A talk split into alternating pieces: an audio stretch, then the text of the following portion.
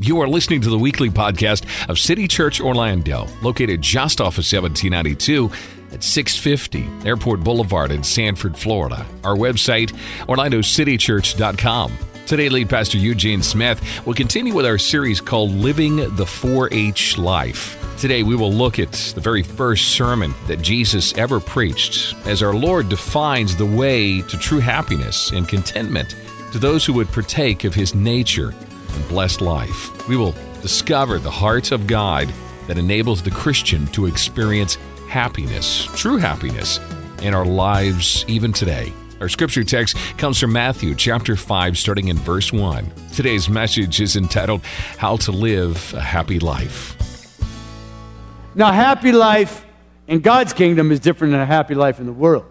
But God has created us to live a happy life. Matthew chapter 5, we're going to begin with verse number 1. And the Bible says, And seeing a multitude, he went up on a mountain, and when he was seated, his disciples came to him. Then he opened his mouth and taught them, saying, Blessed. Everyone say, Blessed. Blessed are the poor in spirit, for theirs is the kingdom of heaven. Blessed are those who mourn, for they shall be comforted. Blessed are the meek, for they shall inherit the earth. Blessed are those who hunger and thirst for righteousness, for they shall be filled. Blessed are the merciful, for they shall obtain mercy. Blessed are the pure in heart, for they shall see God. Blessed are the peacemakers, for they shall be called sons of God. Blessed are those who are persecuted for righteousness' sake, for theirs is the kingdom of heaven. Blessed are you when they revile and persecute you and say all kinds of evil against you falsely for my sake. Rejoice and be exceedingly glad, for great is your reward in heaven. For so they persecuted the prophets who were before you. Let us pray. Father, I thank you this this morning that you've called us to a different way of life. I thank you that the life that you have for us is good. We thank you for your amazing grace. Master, we thank you that you laid out a plan for every person in this room 2,000 years ago, and we desire to live according to your purposes. Lord, I pray that the hearts of every person would be open to hear. Give them spiritual ears, not just physical ear, but a spiritual ear that their hearts can truly hear. And God, I pray today for myself. Help me, Lord. I need you. I'm dependent upon you. The third time today, Lord, I'm going to communicate the truth of this message, a truth that you first brought, inaugurating your purposes for planet Earth. I bless you today, and I bless your people in your wonderful and your mighty name. Amen. Jesus gave a very clear picture of a happy life. The word blessed in the Greek is the word translated happy. It literally means happy. Some translations use the word blessed, other translations use the word happy, some even use the word fortunate. It goes way beyond our concept or understanding of what happiness is because happiness for the normal person, for the normal person that's living life, thinks of happiness in relationship to external circumstances. But the word happiness that Jesus used here, the blessed life, has a completely different understanding. It's a happiness based on an internal reality that's taken place in the heart of the individual. Blessed, happy. Nine times Jesus uses this, this word blessed. Nine times he says it. Nine times. What Jesus is saying, I want you to have a happy life. Jesus came so that men and women and children who would become his sons and daughters would have a happy life. That's why he came. Really interesting. If you're a Bible student, if you went back just a couple of pages and you looked at the very last book of the Bible in the book of Malachi, you looked at the very last book of the Bible, the prophet Malachi, and the last chapter of the last verse of the Old Testament, of the old way of life, the way of the law. If you look at the last verse, God says this In the last days, I will turn the hearts of the fathers to the children, and the hearts of the children to the fathers. And if it were not so, there would become a curse upon the earth. In other words, if I don't do this, there will be a curse come to the earth. The last verse, the last words of God under the old covenant were in relationship to a curse. The very first words of the most powerful message ever preached. The message that inaugurated a new way of living a new way of life are the words blessing, the words blessed life. The very first words that came out of Jesus' mouth, the very first thing of all the things that Jesus could have communicated, listen, the very first thing of all the things that Jesus could have communicated, the very first things that came out of his mouth happy, blessed are they. Wow, powerful. I mean, it says something about the heart of God. It says something about what Jesus has for your life. You see, this message in context, in understanding, under the old way of life, under the old system of rules and regulations of ceremonial and civil, and, and trying to keep the laws that God had told them to keep, the laws that were instituted because the first king by the name of Adam, who had been given dominion over everything, who had the opportunity to live a blessed life. Adam, who had everything that he could possibly imagine. The whole world was under his dominion. He had everything. There was no sickness, there was no sin, there was no addictions, there were no problems. The animals were subject to him. He actually communicated with the animals. Adam, who had complete dominion over the earth, chose, chose an unhappy life. He chose sin. He chose to try to live his own life. He chose to try to seek life for himself. About 3,500 years ago, there was a king. His name was Solomon. You see, the first king, Adam, failed. He failed. And because he failed, sin came into the world. And because sin came into the world, there was lots of pain, lots of problems. And so God laid out a plan. God said, Hey, listen, if you can do all these things, you can do all these things, and you're going to have a blessed life. But they can never do it. Why? Because it was based on their own strength and ability. They needed a Savior, they needed someone who would come in their place. And God provided that someone through His Son Jesus. His Son Jesus would become the supreme sacrifice. His Son Jesus would become the one that this blessed life would be possible through. The one for all history, for all generation, for all times.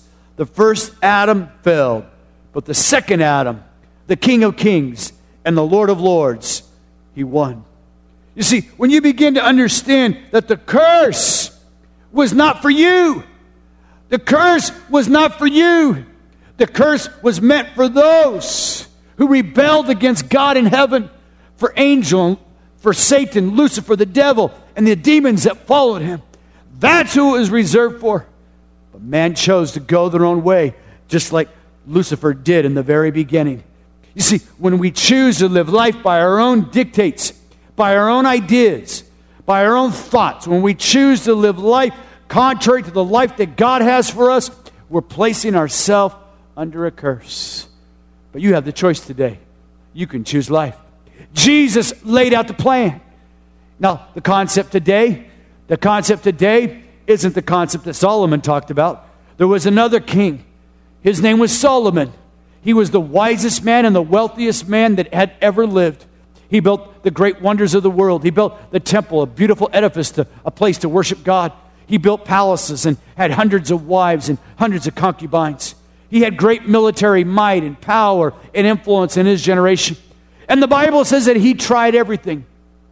He tried everything to try to find happiness. As a matter of fact, in Ecclesiastes chapter 2, you'll see the words of Solomon. You'll see when he talks about how men try to find happiness. Ecclesiastes chapter 2, he says, People try to accumulate stuff. I had everything, I had everything the world could offer. He said, I had not only stuff, but I gave myself to every pleasure. I gave myself to wine, to women, and to song. It's exactly what he said. He experimented with everything that could bring him pleasure, as many women as he wanted, as much as he wanted to drink, as much wealth. He could, he could do whatever he wanted because he was king, and he tried it. He says, Not only did I give myself to every pleasure known to man, I sought success, I sought knowledge. I wrote and studied and knew about the animals, knew about the kingdoms of the world. He was the wisest man that ever lived. He had great success. The Bible says that when kings and queens would come from around the earth to see his kingdom, they'd say, Wow. They actually said this Wow, your servants must be very happy because he had it all. He was at the top. But he finishes this chapter with these words, with these words meaningless. All of it's meaningless, a chasing after the wind. See, that's the kingdom of the world. The kingdom of the world is the seeking of stuff, the seeking of pleasure, the seeking of success. Know all these things within themselves God's created us for. God's given us all good things to enjoy. It's amazing how much stuff we have in our culture today. My house, you can't pull into the garage. You can't pull into the garage, so we have two automobiles that are parked right outside the garage. We have automobiles that are worth tens of thousands of dollars that are sitting outside the garage, and I have about $500 worth of stuff that's sitting inside the garage. But I got stuff. I got an attic full of stuff. And if I, that isn't enough, I need more space. I'll go rent myself a storage room to store some more stuff. And we got stuff. We're people with stuff. Everything in our culture is about consumption, it's about buying, and stuff is built for to become obsolete very quickly. I told the second service, I said, my wife's grandmother had a light bulb. True story. She had a light bulb on her porch in Portland, Oregon. And in the 1970s, this light bulb was over 50 years of age and it was still burning. It wasn't like one of these extended life. I mean, it was just a light bulb that was built in the 1920s. And in the 1970s, 50 years later, that light bulb was still burning. Everything today is built for you to consume. Our whole economy is built on consum- consumption, throwaway, toss away, disposable. It's what keeps the cycle going. It's what keeps it happening. The accumulation of stuff. And it's not the stuff, but it's the seeking after and making that the priority of your life. It's not the success, but it's the seeking after and making that the priority. It's not the pleasure, but it's the seeking after and making that the priority of your life. It doesn't bring happiness. As a matter of fact, at the end, it always ends in meaningless. Being meaningless. It's not money. Psychologists have studied, and it's a true fact, that once a person has their basic needs met of shelter, of food, of clothing, once people have their basic needs met, and our culture, maybe that's 30,000 or 40,000 a year, once people have their basic needs met, their happiness level is no different than a person who makes a million dollars a year. It's no different. Now, if you don't have your basic needs met, it's a problem. And there's frustration and there's a lot of unhappiness. But once you, you get your basic needs met, and most people have food, most people have clothing, most people are here today sitting in a building or living in a home. Most people have their basic needs met. And so happiness is not based on stuff, it's not based on pleasure. So those things are temporal, they're external, they come and go. Relationships come and go, stuff comes and go. New automobile comes and go. Brand new house isn't a new house once you move into it. You see, stuff, all these things, it's not what drives the internal work of happiness in your life. God has another way, God has another plan. You see, God's way has to do with your attitude, it has to do with the way that you think. See, my happiness today is not determined by my external circumstances but it's determined by what's happening internally inside of me. First step to happiness is having a very clear sense of purpose of why you're here on this planet. First step to understanding happiness, what it is to be happy, is understanding who you are in God. Someone uh, once asked the question, Where would you be if you had all the money your heart desires, if you had no worries? If you came home and the finest meal was waiting for you. If your bathwater had been run, if you had the perfect kids, if your partner was awaiting you with open arms and kisses. So, where would you be? Hello, you would be in the wrong house. You'd be in the wrong house. Sometimes that's how we view our life. We're not very happy. We have external, ex- external uh, perceptions and thinking about what truly brings happiness in your notes this morning, I asked the question take a moment, answer this question this week. I would be happier if, and then fill in the blank for yourself. I would be happier if. I'd be happier if. Our King, our King, the one who preached this message, the one who wants you to hear this message today, the most powerful message that Jesus ever delivered. It was the first message, it was the first one It was to a people who had lost their way, weren't living the blessed life, weren't living the happy life that God had designed for them. Jesus says, Listen, look what he says here. He says, Happiness comes to those who recognize they are spiritually destitute. Happiness comes to those who recognize they are spiritually destitute. What a strange way to say it. Happiness comes to those who are poor in spirit. Look at verse number three with me. Blessed are the poor in spirit, for theirs is the kingdom of heaven. Blessed are the poor. If you have your Bibles, you got to circle that word poor. If you have your little notes there, you can circle it in your handout. Circle that word poor. Blessed are the poor. Now, some people have wanted to politicize this. Some people want to make this a social issue, social statement of Christ. That isn't what it was about at all. Jesus is talking about something that goes far beyond politics and far beyond the social economic realities of the day. Jesus is talking about the lives of people, the heart of man, recognizing that you are spiritually destitute without God. You're impoverished. You can't do it. You don't have the ability. You see, if you think you're smart enough, if you think you have a, better, a good enough education, or you're strong enough, or you're healthy enough, or you're young enough, or you're whatever, you're pretty enough, or whatever you think, you can make it happen. As long as you think that, God will let you try. But when you come to the place of recognizing that you can't do it without God, the prophet Isaiah in Zechariah 4 6 said it like this It's not by my might nor by my power, but it's by my spirit, says the Lord. That was an acknowledgement, an acknowledgement that he couldn't do it on his own, and either can you. Blessed are the poor in spirit. Some have called this the upside down kingdom. Everyone say upside down. It's an upside down kingdom. It's an upside down way of looking at life. It's completely contrary to the natural way that men think. I need God. I've tried it on my own. I can't do it without Him. You see, it's about adopting and surrendering and giving yourself to the values of God's kingdom. And God's kingdom says, You're poor. You can't do it without Him. You know, in the Old Testament, in the New Testament, in Jesus' day, there were a group of people who thought they had it all figured out.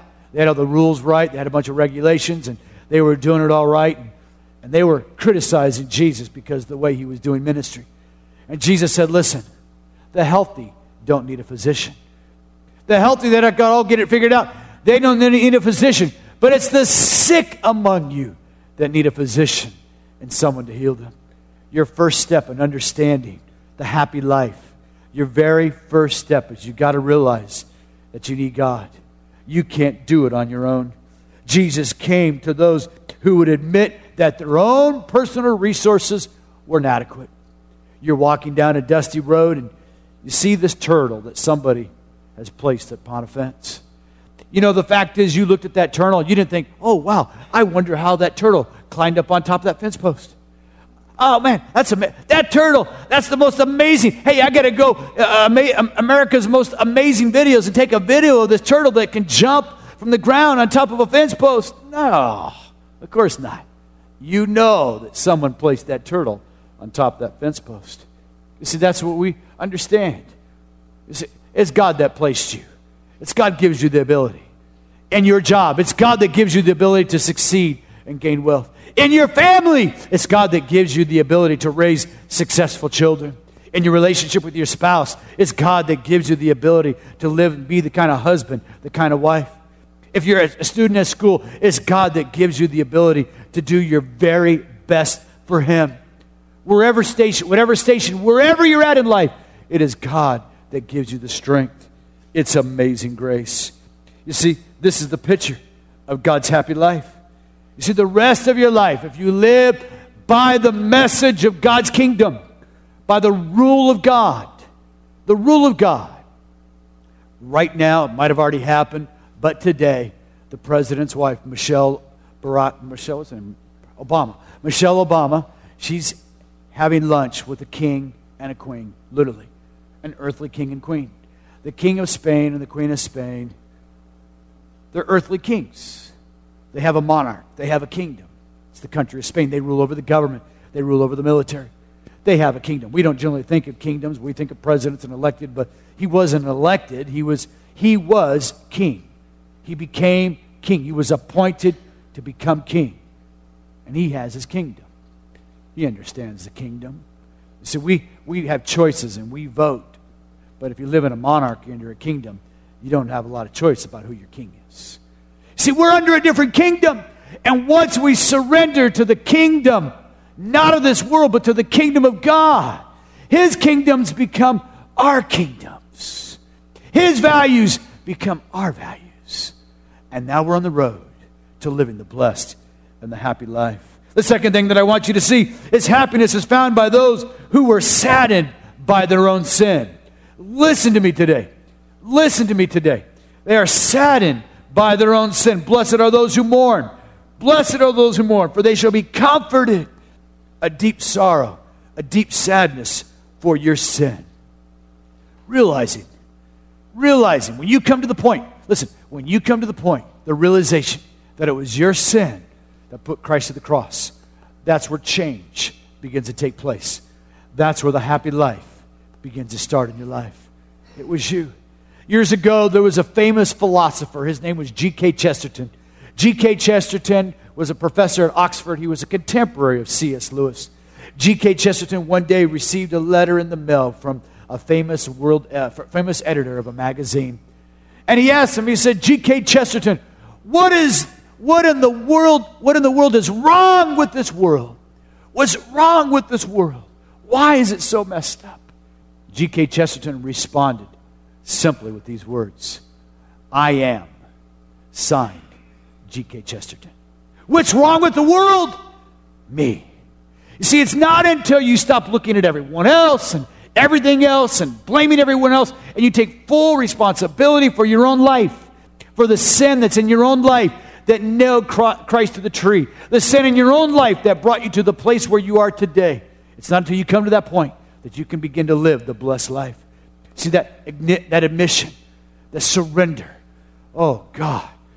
You know, when I really had that realization, November 17, 1983, wow, it was life changing. I realized I was, had been trying to do it my own way. And I was seeking stuff, and I was seeking pleasure, and I was seeking success and all those things that are found through my own achievements, and it left me totally empty. It left me addicted. It left me broken. It left me in broken relationships with my parents and family. But when I came to that realization that it was me, I was the sinner. I was the sinner. John Newton, the famous author who wrote the song Amazing Grace. You guys know the song. Amazing grace, how sweet the sound that has saved a wretch like me. John Newton, at the end of his life, wrote these words. He says, I'm getting old and my memory is short, but there's two things that I remember. One, I am a great sinner, and two, my Jesus is a great Savior. You see, that's what happens. When you enter into that realization that you need God, you need Him to save you from your sins and to forgive you. When you confess it and acknowledge it, then the blessed life, the happy life, opens to you. The third thing that I want you to see this morning is that happiness is found where there is true humility. Look at verse number five. Blessed are the meek, for they will inherit the earth. Are you hearing me today? Are you listening to me? Listen to the pathway. Listen to this process. See, l- listen to the journey that Jesus is taking you on today. It's not the arrival, but it's the process of getting to that destination. It's living that life. Happiness is found where there is true humility. Blessed are the meek, for they will inherit the earth. To the modern mind, to the human thinking, meekness is equated with weakness.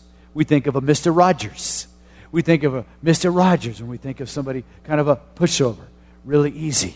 You know, really kind of a kind of a light guy, not a man. No, that's not meekness at all. Meekness is control, is power under control. Meekness is power under control. Blessed are the meek, for they will inherit the earth. The meek meek is power under control. That's literally what it means. The Holy Spirit lives in you when you become a believer, and He's given you self control. The Holy Spirit gives you the ability to control your emotions, to control your choices, to control your thoughts. The Holy Spirit of God gives you supernatural power that is under control. You see, the kind of control the world, kind of control the world says dominion, domination, get my way, get my piece, my share of the pie. Maybe you've seen or you've gone to a place where they're giving something out for free and all the people clamoring to try to get, you know, whatever that free item was. People pushing and shoving and trying to get their piece of it, afraid that there wasn't enough to go around. So that's the mindset of the world dominion. But meekness says, no, I submit my life to the control and the power of God. See, a wild stallion, wild stallion has the potential to become an incredible racehorse. They race and breed them now. And I love to watch horse racing. I've never gambled on horse racing before, never bet on a horse before or on the ponies, but I've watched them before. I've watched the Preakness. I watched, I've, I've watched the, the horse races, the Kentucky Derbies.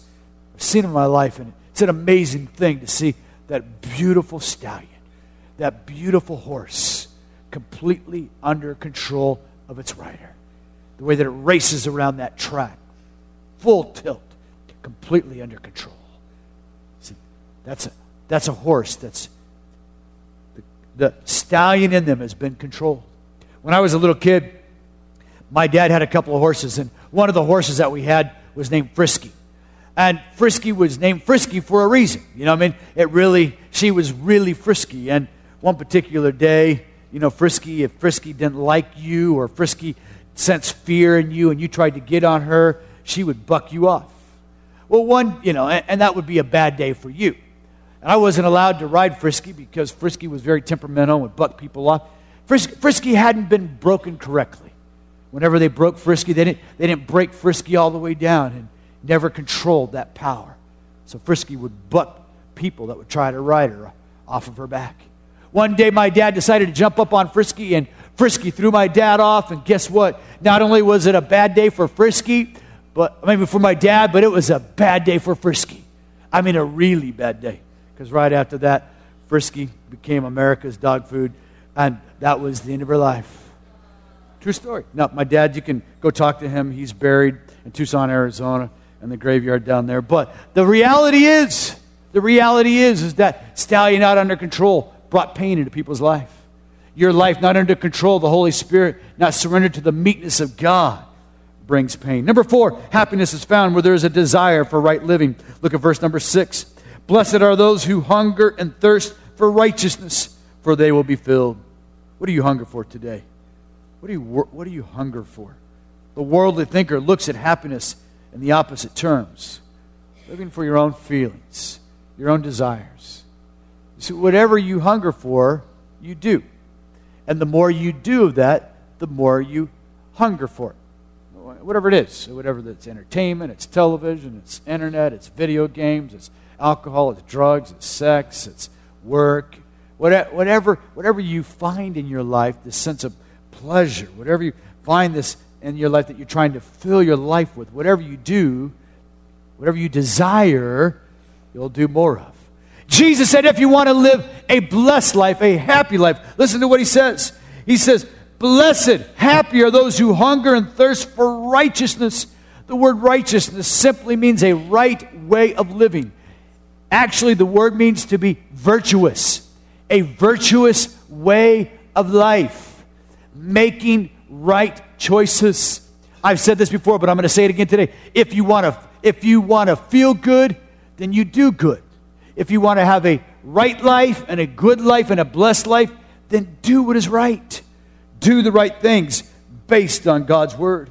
How hungry are you today for righteousness? How hungry are you today for God's presence in your life? What do you desire? What do you desire? You know, when I first came to Jesus, I was so hungry for the Bible. I was so hungry for the Bible. But you know, 27 years, there have been times in my life when I was more hungry for remote control.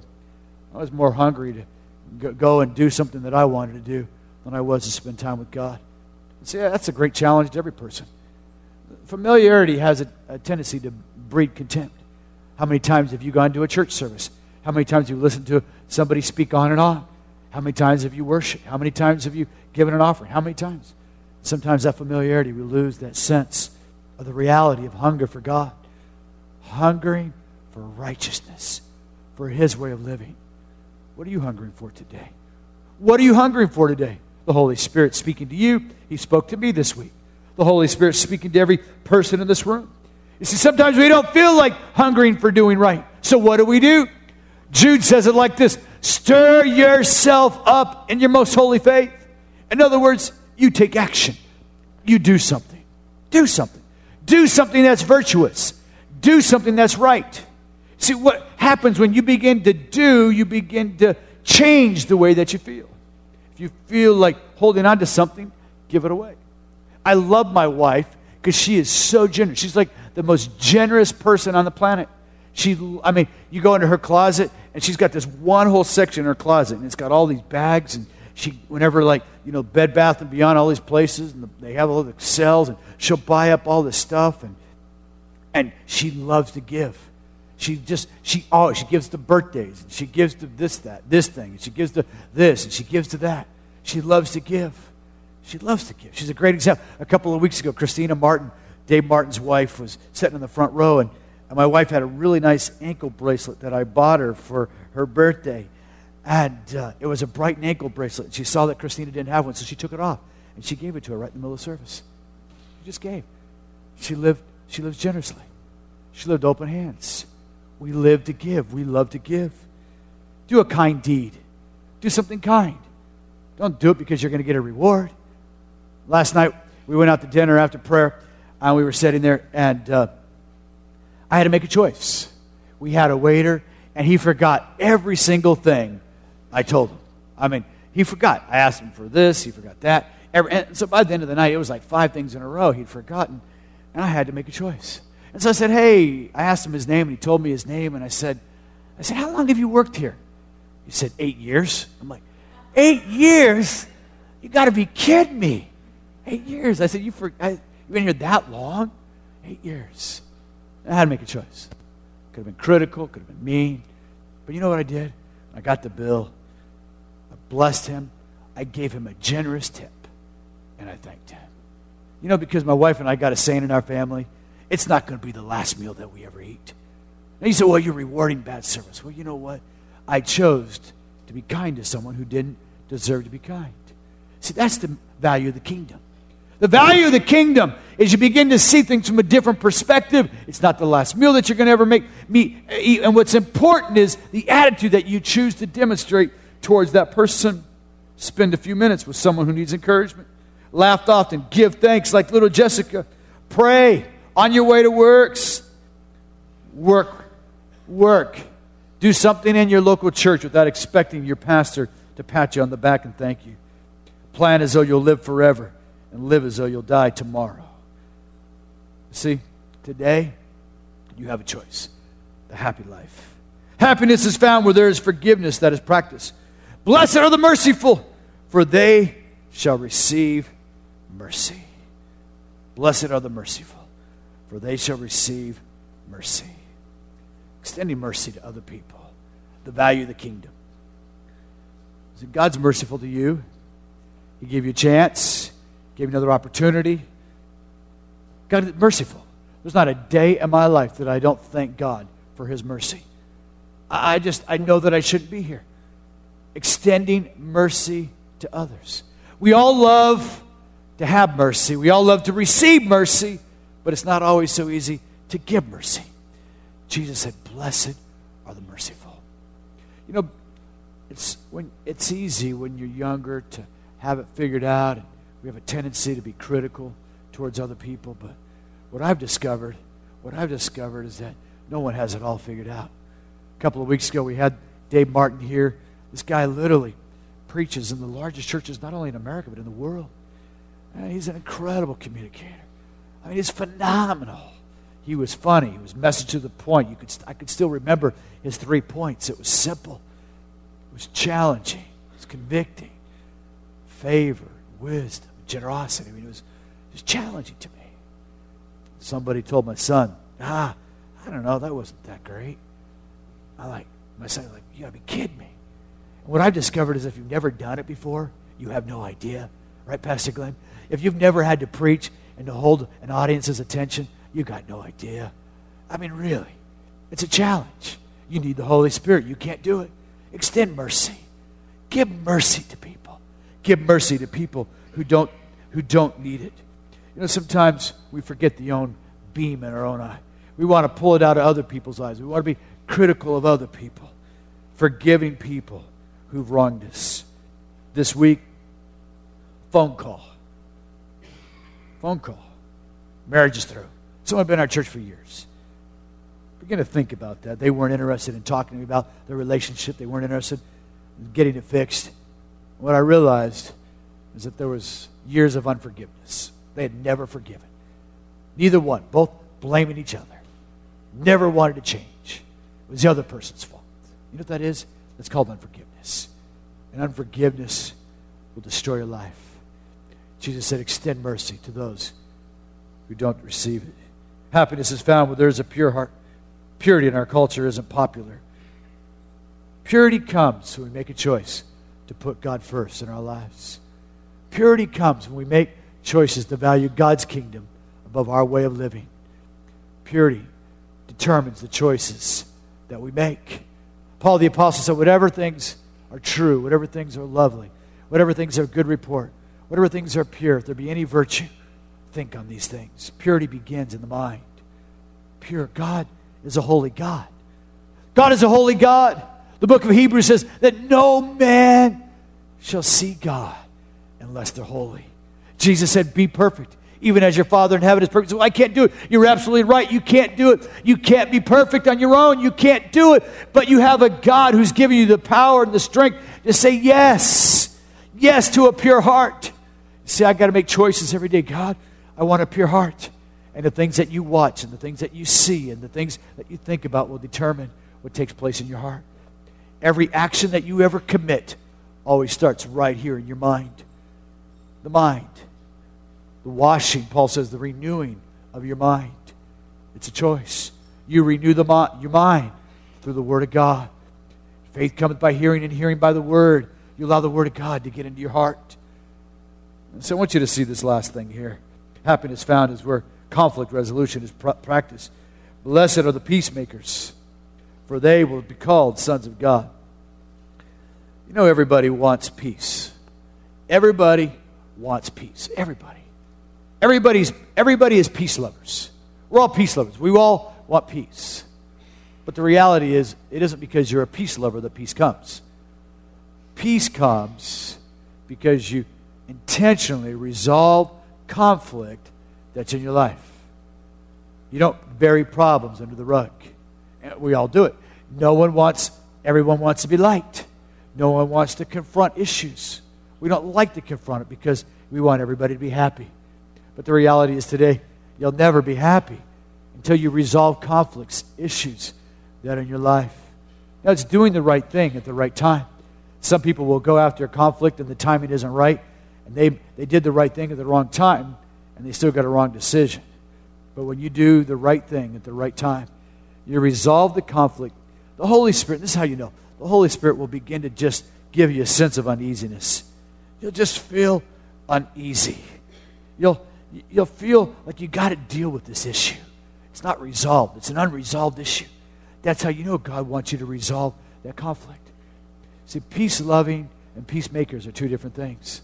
My two boys could be in the back seat and they could be fighting and fussing and arguing, and I can bring, I can make them peace loving. I just got to say, knock it off. That's all I got to do. Knock it off. Boys, knock it off. And guess what? Peace comes into my car. That's all I got to do. Knock it off. Peace comes. Now, the mom says it, it might not happen that way, but when dad says it, see that? But that's not that's not resolved conflict. That's not peacemaking. They've never sat down and resolved that issue. And so the moment I step away, conflict resumes. Why? Because they didn't resolve the issue. You, you can force peace for a moment. All over the world, countries and nations are on the verge of war. And the problem is there's no dialogue, there's no conflict resolution. Both sides are locked in, both sides are stuck in their position. Both sides refuse to see the other side's position. One side might be totally wrong, might, one side might be totally right. But until you stop yelling at one another and start talking to one another, you'll never resolve the conflict. Blessed are the peacemakers. Listen to this. Blessed are the peacemakers, for they'll be called sons of God. That's what Christians are. Christians are peacemakers. We're not just peace lovers, we're peacemakers. And there's a big difference. Peacemakers, peacemakers become sons of the kingdom. And when you become a child of the kingdom, you experience persecution. Because not everyone is living or desiring to live the same kind of life that you live. Jesus said, if they hated me, they'll hate you. If they hated the prophets who told truth, they'll hate you. Now, here, listen to me real quick. We're going to finish with this. Listen to this. Listen, you don't want people not to like you because you're a jerk or because you're mean or you're unkind. No, no. But people will not like you because you stand for certain things. You stand for truth. You stand for a right way of living. Not everyone is happy that you're happy. As a matter of fact, what I've discovered in life is that people start to live the blessed life. There are other people around them that want to pull them back down. There are other people that want to bring them back down their level because you know what misery loves? Misery loves company. Misery loves company. The way that you know that you're being effective, the way that City Church knows that we're being effective in this community is when there are people who aren't going to like us.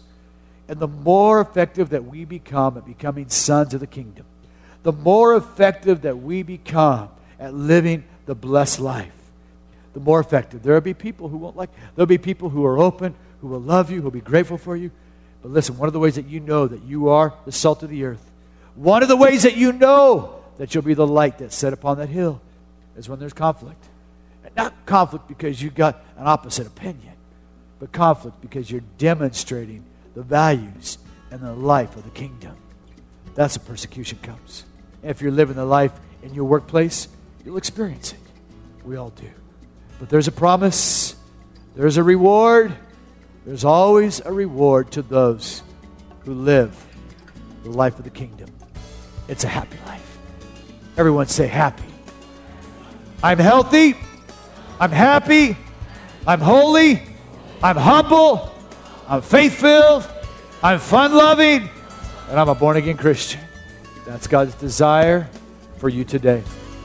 Thanks for listening to this message How to Live a Happy Life with lead pastor Eugene Smith. For service times and more information about City Church Orlando, please visit our website anytime at orlandocitychurch.com or call 407 321 9600.